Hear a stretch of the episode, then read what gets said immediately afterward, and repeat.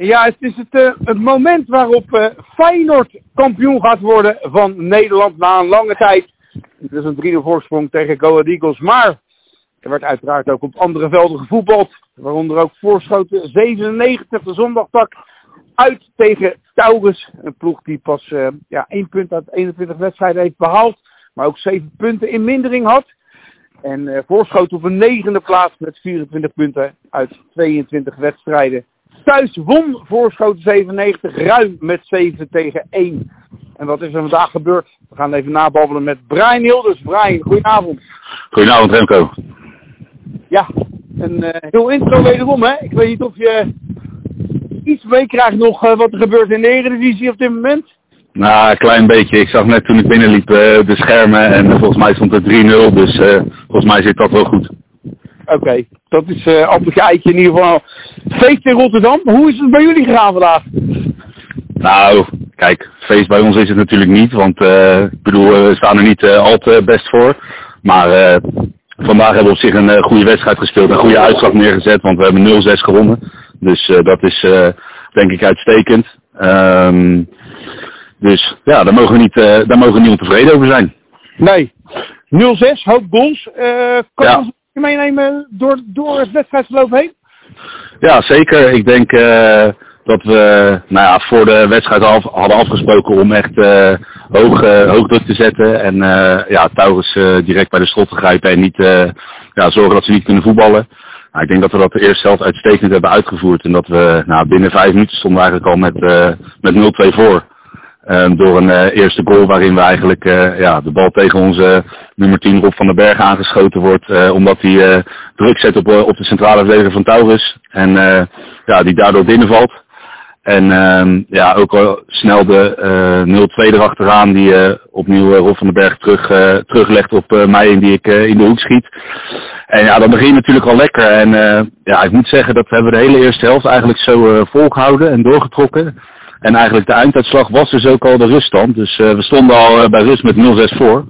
Dus uh, ja, we hadden echt een uitstekende, uitstekende eerste helft. En ja, onwijs goed uitgevoerd door de, door de hele ploeg. Kleine verslapping wel na de 0-2. Maar ja, ehm, het, zat, het zat zeker niet, niet tegen vandaag. Maar dat is ook wel eens fijn in deze competitie. Want dat hebben we nog niet zo heel vaak gehad eerlijk gezegd. Nee. Oké, okay, maar dan zeg je ook, uh, uh, je, je gaat rusten al met de eindstand 0-6, maar ja. wat gebeurt er dan in de tweede helft dat je dat niet uh, opkrikken, zeg maar? Ja, ik denk een combinatie van dat uh, in de tweede helft wel een stuk, uh, een stuk beter voor de dag kwam. Dus zij stonden een uh, stuk, ze waren, kwamen een stuk feller uit de kleedkamer, stonden beter in de organisatie. En um, uh, dus ja, dat zorgde ervoor dat zij ook wat meer kans kregen. En daarbij lukte het ons ook niet zo heel goed om uh, druk te zetten op hun middelste en hun achterste linie. En dat lukte in de eerste helft eigenlijk heel goed. En uh, ja, daardoor veroverden we de, in de eerste helft de bal heel erg veel op hun helft. En ja, dan kom je natuurlijk al heel snel uh, in scoringspositie, omdat je ja, de bal dicht bij hun goal verovert. En uh, ja, de tweede helft kwamen er eigenlijk niet aan toe, konden zij veel open draaien uh, op het middenveld. En uh, ja, waren we eigenlijk meer veroordeeld tot, tot verdedigen.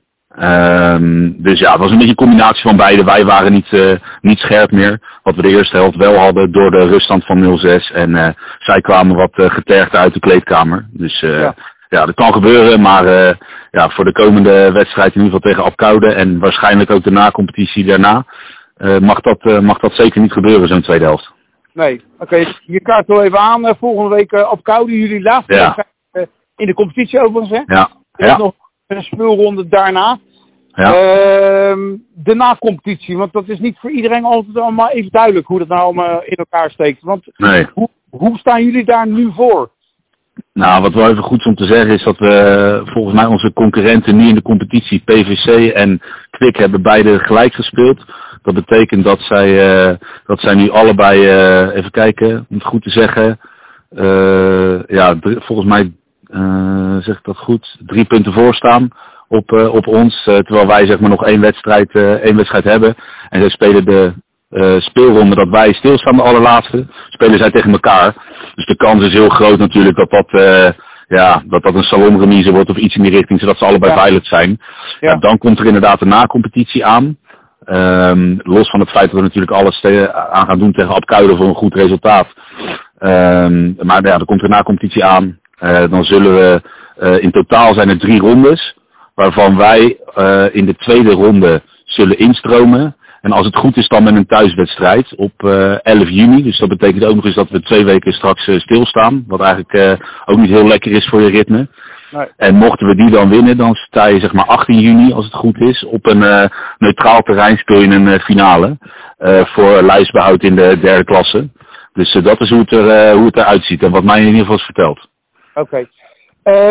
Als we even vooruitlopen op zaken en dan helaas even bijvoorbeeld in negatieve zin, stel dat dat allemaal niet gaat lukken.